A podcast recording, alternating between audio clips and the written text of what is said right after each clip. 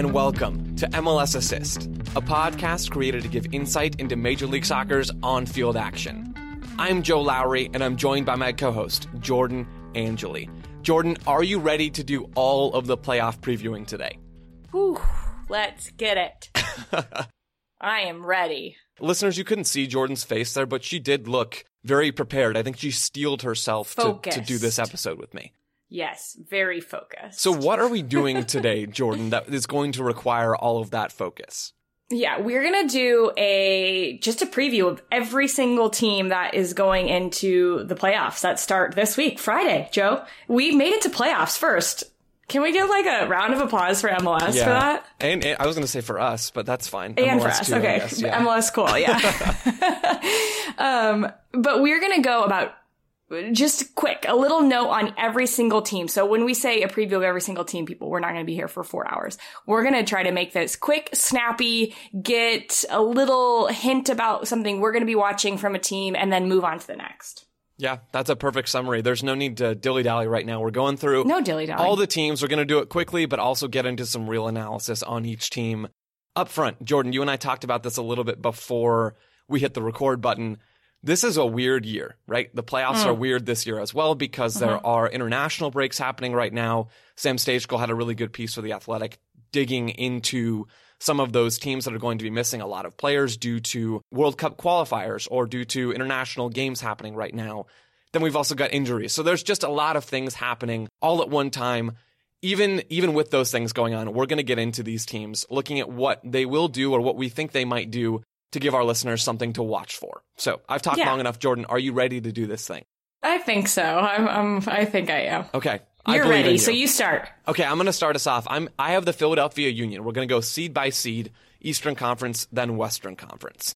The Philadelphia Union are the first seed in that Eastern Conference. They'll be playing the lowest seeded play in a winner. So that's going to be one of Miami, New England, or Montreal. They're going to be missing a couple of guys, or at least Monteiro in this game. He's off on international duty, and then they're going to have to have a quarantine period when he comes back. But my thing to watch from the Union is Jose Martinez clamping the base of the midfield diamond. Snap. That is my item. And Jordan, I know, I know you have some affinity for this as well because you went on extra time and talked about Jose Martinez as one of your absolute favorite players to watch in MLS. I do. I, I, I didn't think I was going to like him at first. He's really turned me. He's converted me into a player that I've absolutely loved to watch. And I think you and I both have this little space in our heart for players who might not get be the goal scorers but really have a key role in their teams and i think that Martinez was a player that Jim Curtin, if he wouldn't have gotten that piece, I don't know if Philly play the way that they play. No, I don't think they do. The evolution of the Philadelphia Union now without Haris Medunjanin at the base of that midfield, putting Jose Martinez into that number six spot, it's changed how they can play consistently. They can now press higher up the field and worry less about having to cover for that number six. Now, now Martinez can complement the two number eights, Bedoya and Monteiro, when those guys are both here he can complement those players and allow them to do running as well. And it's just this, it, it, turns into this really athletic, dynamic, pressing, highly mobile midfield that can suffocate teams when they're aligned properly. And I think a lot of that comes down to Jose Martinez in the back. And that's why I have him as my player to watch or my thing to watch in this game against whoever that lowest seeded play in winner is in the Eastern Conference. Yeah. And when we talk about that, I think that that's a good point because we talk so much about a lot of other positions in this Philadelphia Union team. You mentioned some of those names um, in the midfield, but the the two attackers and the goals that they scored, the center backs we talk about. But I think I think that that is a good thing for people to watch. Not only what he does on the ball, but watch how he denies spaces for other, the other team, how he can jump and press, like you were saying, and be part of that athletic midfield to go win the ball back higher on the field. Those are really good things to watch off the ball to see why Jose Martinez is such a key part in this team. Okay, Jordan, on to our next team. Right. You've got Toronto FC. I do. And what's interesting about TFC is I feel like they've really been a team that grew into the season. And I think everybody is pretty okay with that. Didn't have a great start at MLS's back and then they kept getting better, which is very Toronto FC of them, right? This is a team with a lot of experience and does best when they are finding some, um, real structure in the, the team that they're putting out on the field and they can uh, establish those connections with how they're playing. Now, the interesting thing about TFC is they've lost three of the last four games. And I'm looking at those games and my big question for this team and what I'm watching for is who do they start in the midfield?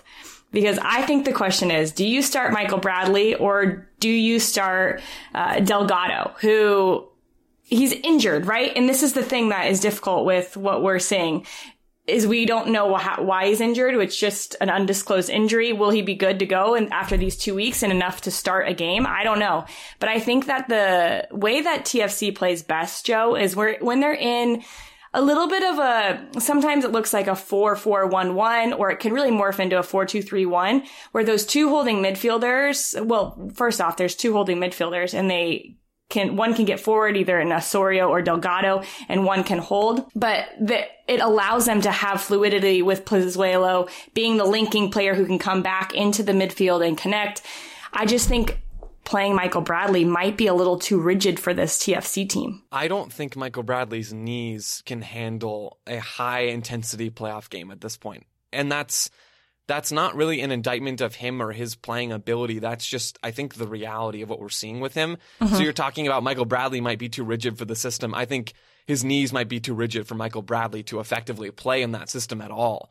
But yeah, if, if Delgado's healthy, we might see him. If he's not, we might see Bradley and we might see Toronto try to adjust what they do to make sure that he doesn't get exposed and also that he has a platform to, to contribute offensively because he can still do just that. Right. And I think, so when I've seen them play, they play in a lot of different formations and sometimes it looks like a 4-3-3 as well, right? And, um, but I think with those two, when they play with the two a little bit more, uh, two holding midfielders or two midfielders who can hold a little bit more and um, occupy that space, it allows for Pozuelo to have a little bit of a free floating role, which to me, if you're looking at this TFC team, that's what you need the most out of anything that's happening is he needs freedom to go get the ball wherever he can get the ball. Okay. Jordan, we good to move on? Okay, let's move on. Let's do it. We're going on to the Columbus crew. I'm taking the crew for this preview, which makes me feel a little bit like I'm I'm all of a sudden teaching a class that my a, a, professor should be teaching. You know, I've gone into their class and now I've decided that I own the material and I'm going to deliver this this content because All right, let's see what you got. Yeah, I'm feeling some pressure from you, Jordan. Kidding. No, I'm just kidding. So we've got the Columbus crew here. They're the third seed in the Eastern Conference. They will be playing the New York Red Bulls at home in Columbus, as I'm sure Jordan you are fully well aware mm-hmm. of. My my thing to watch, my thing to watch for the Columbus crew is their left-sided possession. There's going to be mm, lots of it, I'm anticipating, Jordan. Mm-hmm. Based off of their last game, it was on decision day against Atlanta United. And I, am thinking specifically about that 23 pass goal sequence, the, the 23 passes that lead to the goal against Atlanta United that we talked about on our show last week. It was beautiful. The sequence was wonderful. Last-sided possession kind of keyed that sequence. It it it was Lucas Zelarayan drifting over to the left side. It was Milton Valenzuela and Pedro Santos already on that left side. Occasionally, you have Gyasi Zardes drift over to that side as well and create, if not an overload, certainly an opportunity for the Columbus crew to combine. All of this is important and relevant no matter who the crew are playing, but because they are playing the New York Red Bulls, who I anticipate will sort of sit back and, and defend in a rigid block, defend in a, a strong defensive block, but not extend all the way up the field all the time. I think they'll be in a mid block a lot in this game, which gives the crew all the time that they want to possess and to drag the Red Bulls over to the crew's left side, the Red Bulls right side, combine and penetrate down that side.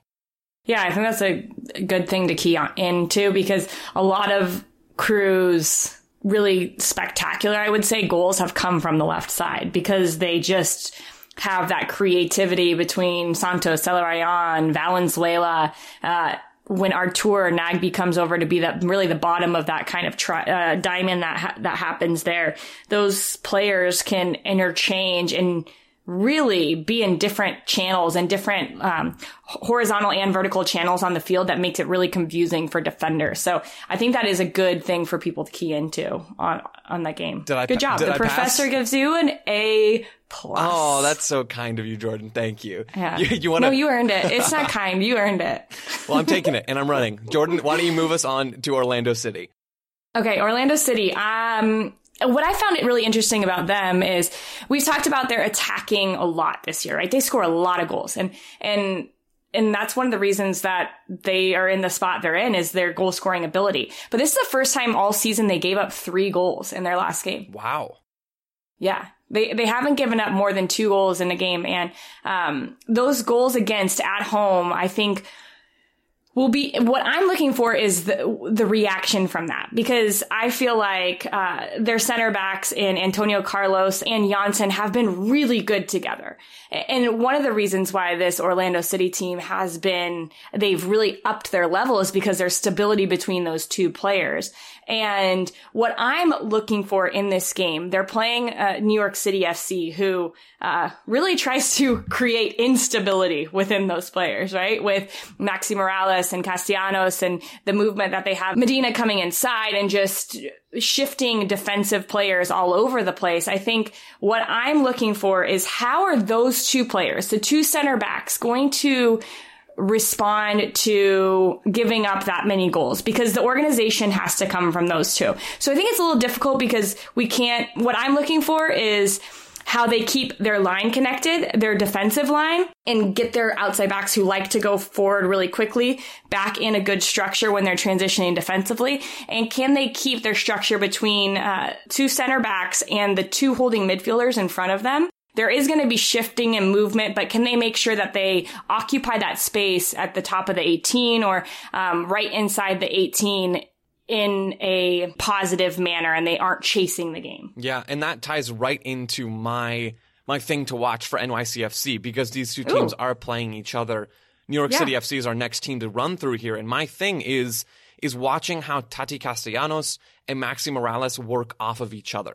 Okay. You're talking about the need for Orlando City to have a stable defense, for the center backs to be connected, for the fullbacks to be in line with those players, for the center backs and the two midfielders in Orlando City's 4 2 3 1 that will look more like a 4 4 2 defensively. That box between those players and how, how structured that is.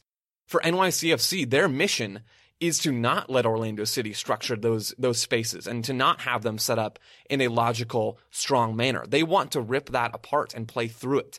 And I think Tati Castellanos making those backline breaking runs that he did two weeks ago against the New York Red Bulls, he did it last week on decision day against the Chicago Fire, and he's been scoring goals. Him breaking in beyond the backline in combination with Maxi Morales dropping in as that attacking midfielder. He's finally healthy. He's back. He's playing as the 10 in a 4-2-3-1. Those two players moving in opposite directions, Castellanos up, Maxi Morales down into midfield, is going to make Orlando City have some pretty difficult decisions as to whether they track and drop with Castellanos. Do they step and move in with Maxi Morales? How do you balance those things? So NYCFC pulling Orlando City's backline and midfield almost in opposite directions. How well they do that is almost what I'm going to be watching for from them in this matchup with Orlando City. Because when City is at their best, I feel like they're stretching, but then they're filling that pocket of space that they're just stretched so th- that's really what we're talking about when teams manipulate numbers without the ball. Like Tati Castellanos in this instance doesn't have the ball, but he's stretching the back line to create space for someone else to occupy and then get the ball in. Um, so that's, I really think that's interesting. I have a, a question. Who do you feel like is going to get fouled more? Maxi Morales or Pereyra? oh my. I thought, yeah, that's a, it's a really tricky one. Probably Maxi Morales, just because I feel like he's, he's a little bit shiftier when he's on the ball. And, uh, Antonio Carlos and the rest of that defensive unit for yeah. Orlando City like to uh, like to get a little gritty, but I don't know, Jordan. He, he's also very good. Very good at drawing fouls. Very good. A little, like, maybe a little too good. Yeah, a little too good sometimes. I'm like, oh, come on. Keep playing. Um, okay, well, you just did a really smooth transition from Orlando to NYCFC, and this isn't going to be as smooth, but I'm going to go into Red Bulls and what you just talked about with Columbus as their left side. And the thing that I noticed with the New York Red Bulls over the span since the beginning of September when they had a coaching change is they look a little bit more like the Red Bulls in press, in their pressing moments. Mm. And I, I felt like there was a very no- noticeable pattern of pressing that I've seen from them lately was when they were in a mid block, they would let the opposing team pass the ball around their back line. And when it was this game against Toronto where I noticed they went from the center back to the outside back. Um, it was Gonzalez to Auro Jr. And so once that ball went from Gonzalez to the outside back, they would jump and press and try to squeeze in on one side. if the Red Bulls can execute this press precisely, I think they're going to have an opportunity to win the ball back in a good area. And I feel like one of the things that their energy defensively brings to them is also a quick transition to energy in transition moments attacking wise. But the one thing that I think that they can't get caught in is when they then are going to attack. Sometimes when they lose the ball and they're attacking third, they hunt a little too aggressively. So that um, counter pressing moment for them can st- stretch on for too long. If they do this, they all the New York Red Bulls get sucked into their own attacking half. And I think that this is where they can be really susceptible is in transition moments from them having the ball and their attacking third to losing it to their counter press committing too many numbers forward. And Columbus Crew has shown us they're not only the team that you just talked about with 23 passes, but they can also play two passes, which that game against Atlanta, they had two passes and Gyasi Zardes scored at the other end. So the, the crew can take advantage of that high pressing, um, transitional moment deep in their own defensive third. Counterpressing has to be one of the hardest things to time in soccer mm. because how how do you decide and, and how do you communicate to your players the length of time that you do yeah. need to be aggressively pressing, but also the, the cues and the moments when you need to drop back and, and get into that defensive structure? It's such a fine line. Yeah, it is. And, and you feel it I had the pleasure playing this center back role and you can see it happening. You can see when you want your team to go. And if one pass breaks that pressure, that counter pressure, you have to have a leader who says regroup or some key. We, we use the word regroup, but it has to be a key word where you just get numbers back behind the ball. So that transition moment doesn't turn into a huge counterattack going to the other direction. Yeah. And against the crew, it's going to be especially important to have that mm-hmm. regroup mentality. Yes. Go hunt the ball, win the ball back, create those offensive transition moments that the Red Bulls want to use both out of their mid block and when they've lost the ball higher up the field but know when to know when to drop and when to find that defensive balance. Jordan, I love that. I love that. Yeah. Looking for an assist with your credit card but can't get a hold of anyone? Luckily, with 24 7 US based live customer service from Discover, everyone has the option to talk to a real person anytime, day or night. Yep, you heard it right. You can talk to a real human in customer service anytime. Sounds like a real game changer, if you ask me. Make the right call and get the service you deserve with Discover. Limitations apply. See terms at discover.com slash credit card. This episode is supported by FX's Welcome to Wrexham. Celebrity owners Rob McElhenney and Ryan Reynolds' small town Welsh football club has finally been promoted into League Two after 15 seasons in the National League. Dedicated staff and supporters celebrate the city's return to glory while bracing for the newfound challenges that come with being in a higher league. Will Wrexham AFC stand up to the challenge and rise again into League One? FX's Welcome to Wrexham premieres May 2nd on FX, stream on Hulu. Okay, on to, we're still not done with the Eastern Conference, everyone. There are so many teams in the playoffs this year, as I've mentioned over and over again. We are on to the seventh seat in the Eastern Conference. This is my team, not you know, I don't have any affiliation, but the, the team that I'm previewing here, Nashville SC, seventh in the Eastern Conference. They will be playing Inter Miami in the expansion playoff matchup, super game bowl meeting of, of the two expansion teams at the bottom of the Eastern Conference or near the bottom anyway. My thing for Nashville SC, and I've talked about this before, and I likely will continue to talk about it down the line as long as Gary Smith is in charge of this team. It's their second ball structure. I, I love the way that Nashville will use playing direct and playing long and playing more in what we would consider old fashioned in that sort of style, they will do it effectively. They will do it effectively by bringing players around the long ball. So let's let's say they they have a center back Walker Zimmerman play it high up the field to Daniel Rios as the number nine or to Jhonder Cadiz as the number nine. Nashville won't leave that player on an island. They will give him options to work with as that number nine. They will put Derrick Jones up there to work off of the number nine. They will put Mukhtar in there off uh, to work off of the number nine. They will bring one of the central midfielders forward. They give the number nine options on those long balls, that direct route one soccer. They have good second ball structure. And I think for me, that's always the main thing to watch for in attack for Nashville besides set pieces and transition moments. So if you're going to watch one thing in open play for Nashville SC on the ball, especially, I would recommend that you make it their second ball structure.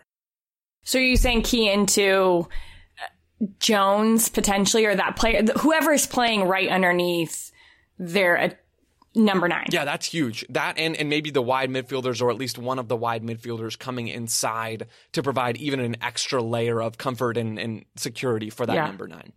Yeah. All right. I'm going up to New England now, the Revs.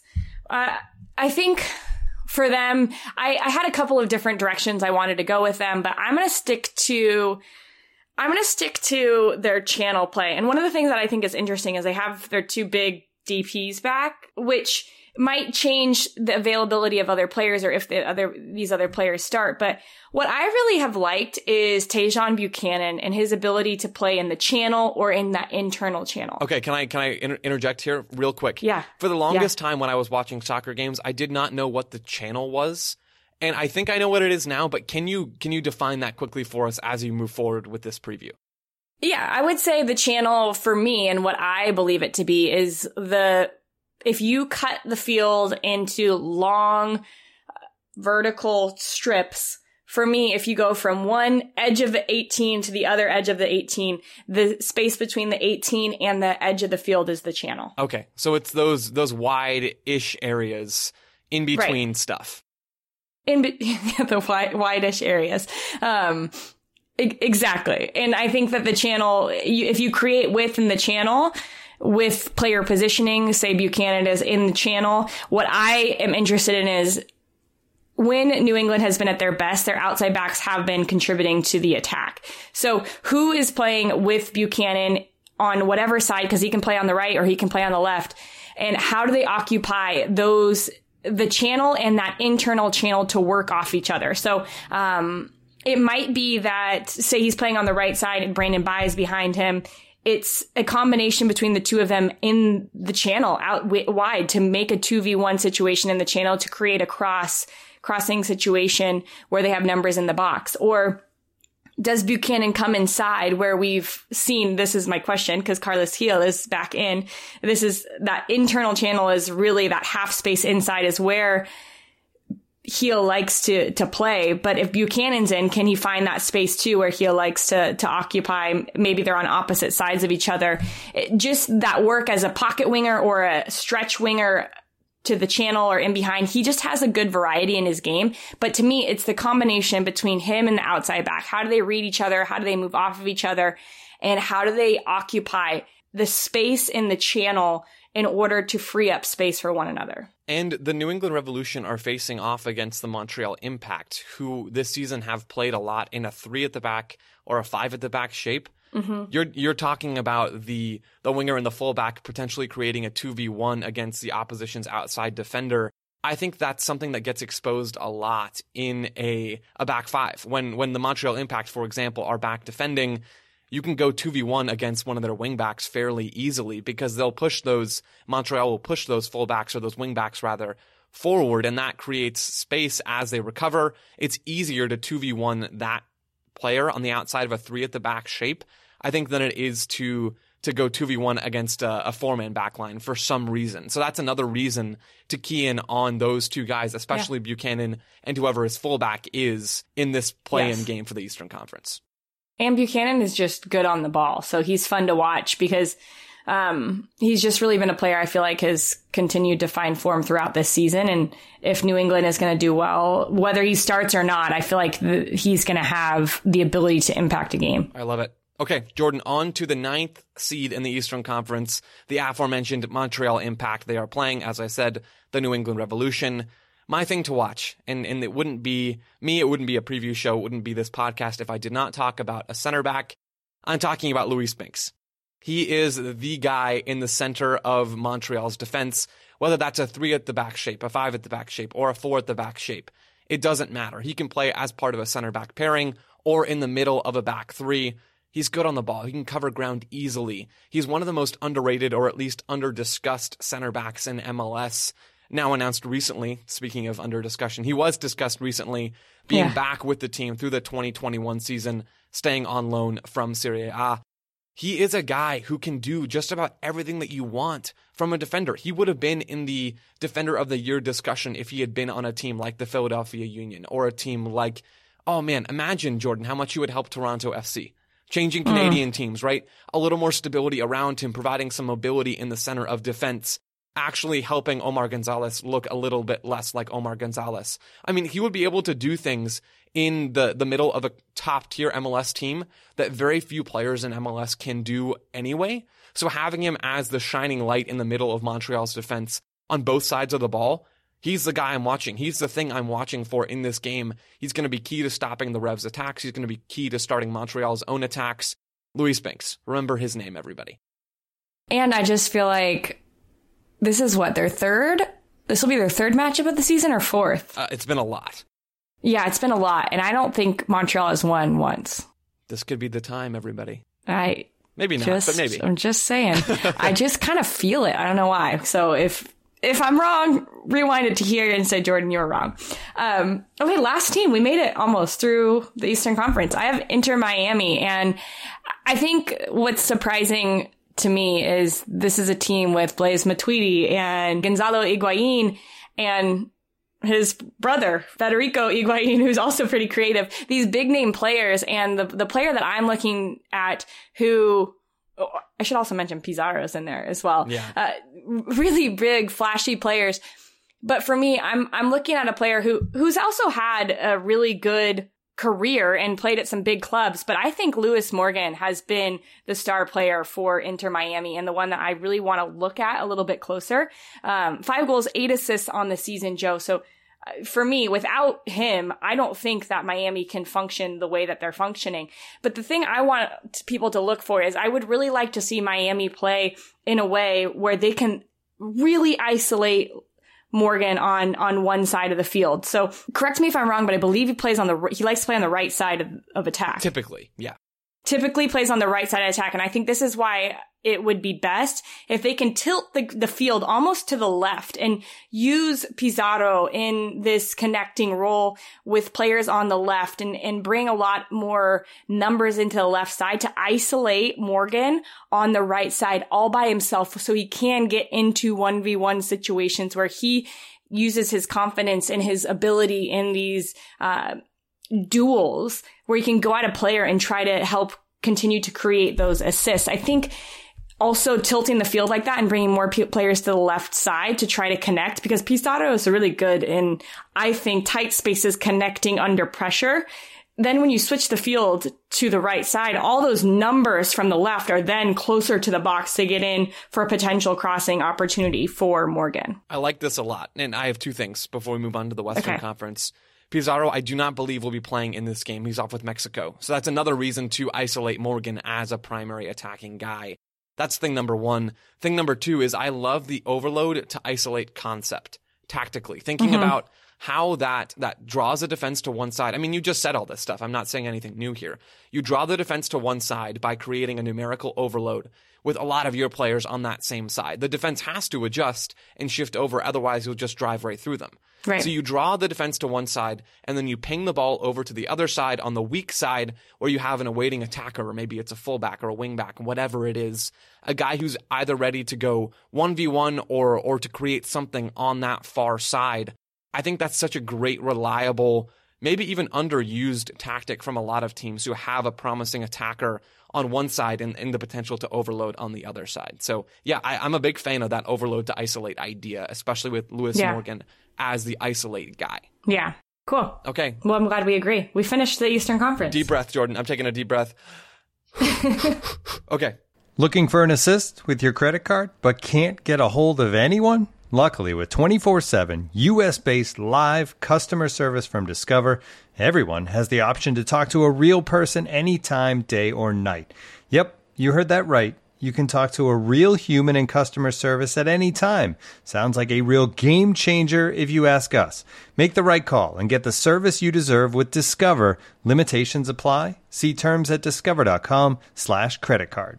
This episode is brought to you by Michelob Ultra, the official beer sponsor of the NBA. Want to get closer to the game than ever before?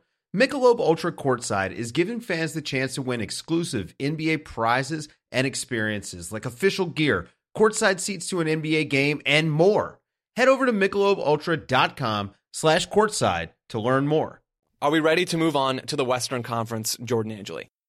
I think so. I think I'm starting because I have. SKC. You do have SKC. Okay. Take it away. I believe they're number one spot, which I think maybe it's because I'm in the East or we, SKC, I don't know why. I don't know if we've talked enough about them They just this year. they don't get the prime time games like Seattle and LAFC do, and I think That's it. that has contributed to the lack of discussion surrounding Peter Vermes's team. But we're about to fix that. Yeah. Okay. Well, I- I think for me, and at the beginning of the year, no, I know when we were doing MLS is back, I was pretty high on Gadi Kinda, and I still am. And I think that he's one of their key players. The, this is the thing, Joe. He didn't play in the last game due to undisclosed injury, from what I could find. But this is, we have these two weeks off, this international break. So two full weeks of maybe preparation and trying to get him back to health. But this is why I want to plug in Gadi Kinda and why I want to say this is the player for SKC is because they have this ability to stretch back lines with Erik Hurtado and what we've seen of him because he's really been the player that's come in with Alan Pulido's injuries uh, to be a little bit more solid for them. And Johnny Russell can stretch as well. But what I think Gadi Kinda does the best out of all the, I mean, he does so many things good. Not only is his uh, possession really well, he has a range of passing. Uh, he can dribble out of the midfield into space, dribble out of situations. But I think the thing he does the best is late timing runs into the box. Oh yeah, I like where this is going, especially thinking about how SKC like to use that number nine. Go on, Jordan. Mm-hmm. Go on. Yes. So th- that's the thing. If Gadi Kinda plays, I want you guys to watch how SKC build the ball up, how they get it to their wingers, how they create overloads on a particular side in order to create a, you know, not a crossing situation like we see from LA Galaxy, but a situation where they can pass the ball into a more dangerous space on the field, eh, into a late runner coming into the box and just watch Gadi Kinda holding his run to let the play develop and let space open up so then he can come and attack it at the right time. The idea of of balance between stretching the back line and having someone drop into midfield. We talked about it already with NYCFC. We see similar things, and you're talking about similar things with Sporting Kansas City. Mm-hmm. Maybe that idea is is fresh to me because of the U.S. playing Wales this past week, and, and Greg Berhalter used a false nine, and it was a pretty congested midfield with no one making those runs behind the back line. But that balance, that vertical balance, is so important in soccer, and teams like NYCFC do it well. Teams like Sporting Kansas City do it well. Generally playing at the top half of their respective conferences. I think that's a good indication and that's a good representation of how important that idea is to teams who want to play with the ball. Mm-hmm. So I appreciate you highlighting it here and highlighting Kinda's role in that that idea with your preview of SKC. There we go. On to Thanks. the second. You're welcome. On to the second team in the Western Conference. That is the Seattle Sounders, who will be playing LAFC to exactly no one's surprise. Seattle is going to be missing a few key guys. They'll be missing a center back. They'll be missing Gustav Svensson in the midfield. But still, despite those defensive absences, the thing I'm going to be watching and that I would recommend our listeners watch for Seattle is the effectiveness of their defensive block. That, especially when you're playing LAFC, is important, but is always important for the Seattle Sounders because that's that's the crux of how they play. That is the key part of what Brian Schmetzer does. It starts, as you often say, Jordan, it starts with the defensive solidity, and then they build their attacking movements from there. Seattle will mm-hmm. sit in a 4-4-2 or a 4-4-1-1 defensive block, and they'll they'll close down those channels. They'll close down those vertical spaces and try to deny entry passes. They'll they'll shadow players around the field. Lodeiro versus Eduard Atuesta is something that I'm looking for specifically in this hmm. game. We saw it in the 2019 MLS Western Conference Finals where Seattle beat LAFC 3 to 1. Again, that was in 2019. Having Lodeiro man mark or at least defend and keep a close eye on LAFC's number 6, which most likely will be Atuesta, is key in this game because it denies LAFC that that main attacking playmaker at the base of midfield. But even zooming out, the, the defensive aspect of how Seattle plays is so important to their own identity. And when you're playing LAFC, it's going to be very important to this matchup.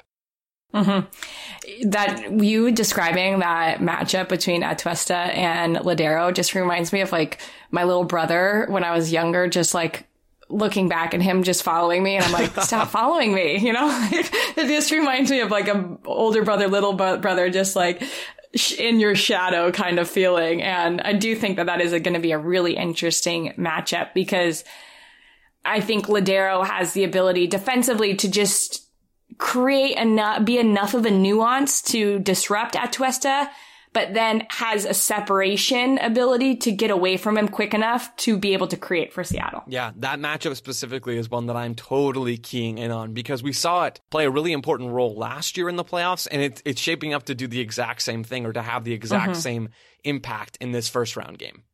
Yeah. Okay, I'm going to go down to Portland next. Uh, they are the three seed in the West.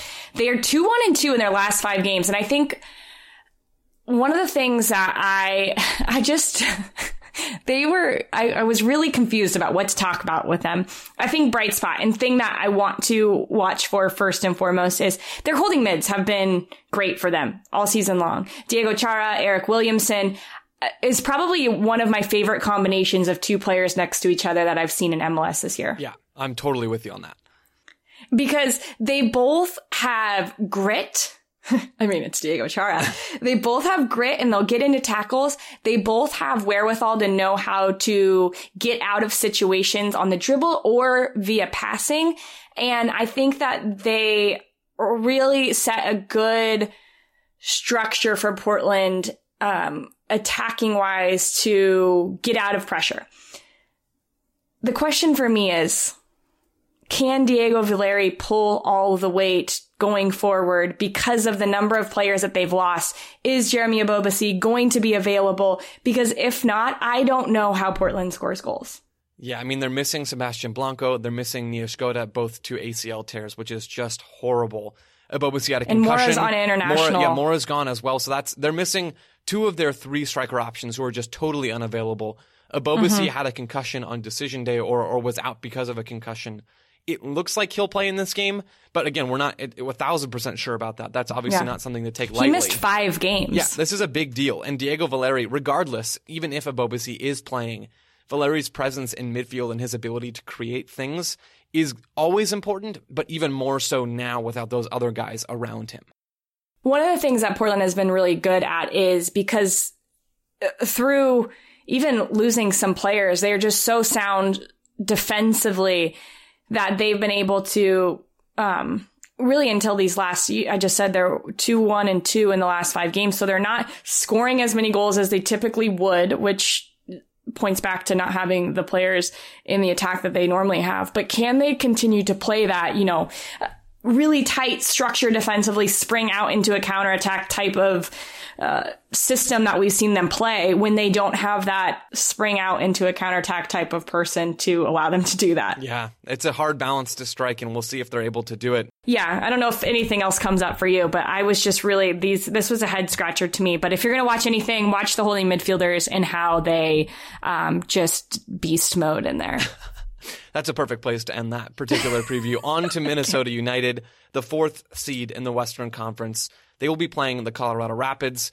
They're missing so many players, Jordan. They already hmm. are, are bare bones due to injuries. They're missing Robin Lod. They're missing Jan Gregus. They're missing Romain Métanire. They're missing Kei Kamara. Those guys are all going to be on international duty and not back in time for their first round game. So then you look at the players that they do have available.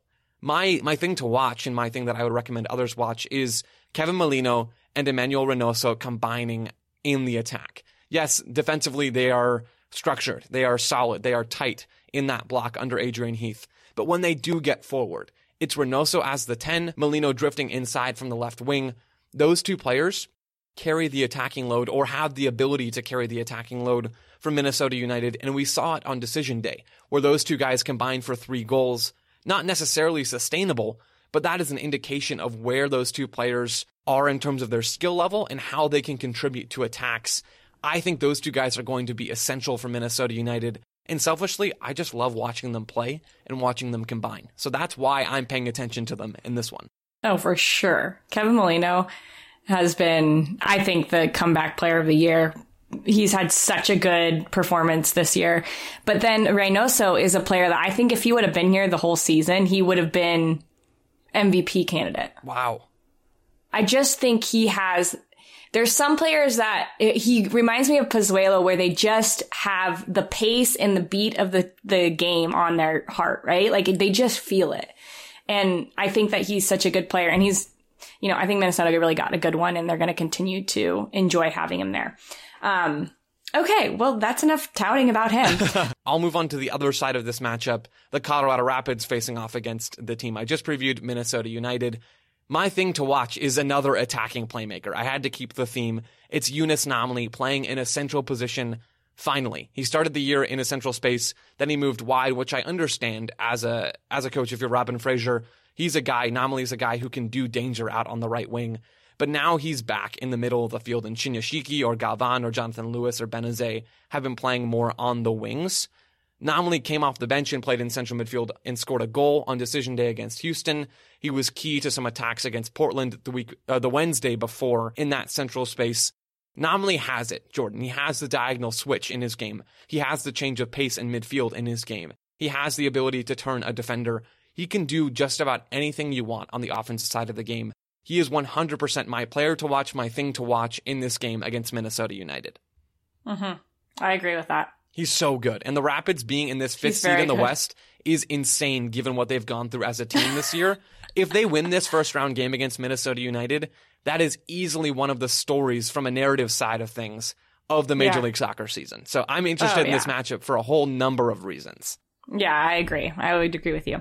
Okay, I'm going to move on to FC Dallas, and the thing I want to wa- I want you guys to watch uh, for FC Dallas is is the way that they play out of pressure defensively. And the thing and the pattern that I started to notice and see developed in watching FC Dallas is they really use Bryan Reynolds uh, to combine out of pressure defensively to start their attack. And so usually it's a 2v1 or a 2v2 situation on that strong side, on the right side of their defensive structure for Dallas where they would bring in a holding midfielder over or even bring a winger back, um, checking back into the internal channel to help Bryan Reynolds play that initial ball out. And then once he plays it, he's off. So it's a quick one, two to try to get him into space beyond that first defender to try to give Dallas a little outlet. And I know this is a super specific thing. And, but it's something that I think that we've talked about Dallas's attack and we've talked about all these things. We've t- even talked about Bryan Reynolds and how we can get forward. But I am, I'm keying into that because if, if Portland does have this quick counter pressure I think they could be left exposed if they go to if they jump too quick and let Bryan Reynolds get in behind them easily. Bryan Reynolds could be an Olympic athlete for track. No doubt oh, about oh, wow. it. His speed down that right yeah. side for FC Dallas, getting out on the break, getting out in transition, working in combination with Michael Barrios on that right side right. is almost unfair. And it's a mm-hmm. it's another thing that makes me think that maybe playing in a more reserved, lower defensive block is the way to go, or at least can be the way to go at times, as opposed to possession because just getting Barrios and Reynolds running downhill at pace yeah. into the attacking half. is scary it's, if you're the defensive it's scary, team. and creating those moments for Dallas, or at least taking advantage of those moments when they do come up, is is a really great thing and something I think that is is really important to watch in this one. Yeah, yeah. Okay, on to we have two more teams left. We're in the home stretch. LAFC is the seventh seed in the Western Conference. It seems weird, but that's what's happening. They're playing the Seattle Sounders. They're missing a whole host of players as well, including a couple of their biggest attacking guys. My thing to watch for LAFC is more of a question. It's, it's how will they create transition attacks so that they don't have to break through Seattle's defensive block? It's hard to break down a block. It's hard to break through, especially a well-structured one like Seattle have. How are LAFC going to, to get around that? Maybe maybe they'll create transition moments through counter pressing, like we talked about earlier a little bit with the Red Bulls. Maybe they'll create those opportunities and pounce on the ball after they lose it and then go straight to goal. Or maybe they'll they'll counterattack and, and occasionally sit a little bit deeper and then move forward quickly. For LAFC, I think more important than their possession, more important for them than the Atuesta Lodeiro battle in their offensive shape is how they create those attacking transition moments to find gaps in Seattle's defense, to, to exploit space and to go downhill mm-hmm. towards Stefan Frei in goal. Because again, mm-hmm. all of that is so much easier than trying to go and, and pound and hammer your way into Seattle's 4-4-2 block. Yeah. But it also is a key point we've talked about all season long with LAFC. Do they have the defensive, uh, work rate and willingness to do the things they need to do defensively in order to create those moments. It's a big, it's of. a big question mark and something that yeah. I think is is definitely worth keying into. Mm-hmm. Jordan, our last team, you okay. have the San Jose Earthquakes. Bring it home for I us. Do. Okay, well, it's really funny to think that a team that lost five to one, seven to one, six to one, five to zero would still end up making the playoffs in MLS. But here we are. We've got San Jose Earthquakes. And my big thing for the Earthquakes, the thing that I want to watch for is are they willing to deviate from their man to man defense in specific moments in order to allow them to defend a little bit more, um, soundly. Defend soundly better. I was just going to say better, and it sounded like great. not a good word, but better actually is is probably fine. This is the thing. So we've talked about this specific movement, but it can happen all over the field when someone gets beat or when that player that doesn't have a man mark at that moment starts to dribble into space. So say it's a center back for the opposing team, which is going to be Sporting Kansas City. They start to dribble into the space that next man up has to shift and go put pressure. I want to see this from San Jose where it's almost a chain reaction where they've, they've, they're dragged on a string from that one player stepping to the ball where every player behind them shifts and moves to the next man up to continue man marking, but leaving then the farthest player away from the ball unmarked. So it's a little bit of a zone, because you have to block the space first. But if they don't get pressure to the ball, if they don't deviate from their system slightly in order to stop the bleeding in certain situations, they're going to get a lot of goals scored on them. There's no doubt in my, my mind that at. the Earthquakes are at their best when they are shifting and when they are a little bit more flexible. Mm-hmm. And I know how hard that is to do. To be almost responsible for doing two things at once. Right. Man marking and having those zonal principles that you just talked about, addressing the space first and then the man. I don't know how you combine those two things, but I know that in the the short moments when the Earthquakes can do those things, they're so much of a better team. So yeah, that's a great yeah. thing to be looking for because if they don't do that, Sporting Kansas City has the ability to rip right through them. All right. Jordan, we did we it. finished the preview. 18 teams. We moved through at a fairly decent pace. Hopefully this gave yeah. our listeners something to watch for in these playoff games. We will be back before too much of the playoffs go any further. We will be back on Monday to review the Eastern Conference play-in games and a handful of the actual first round games and maybe toss in a little bit of a preview for some of the games next Tuesday that will be happening in both the Eastern and Western Conference. Jordan, you rock. You killed it on the preview. Thank you. You too, Joe. All right, you guys. We'll talk to you next week. Enjoy the first games.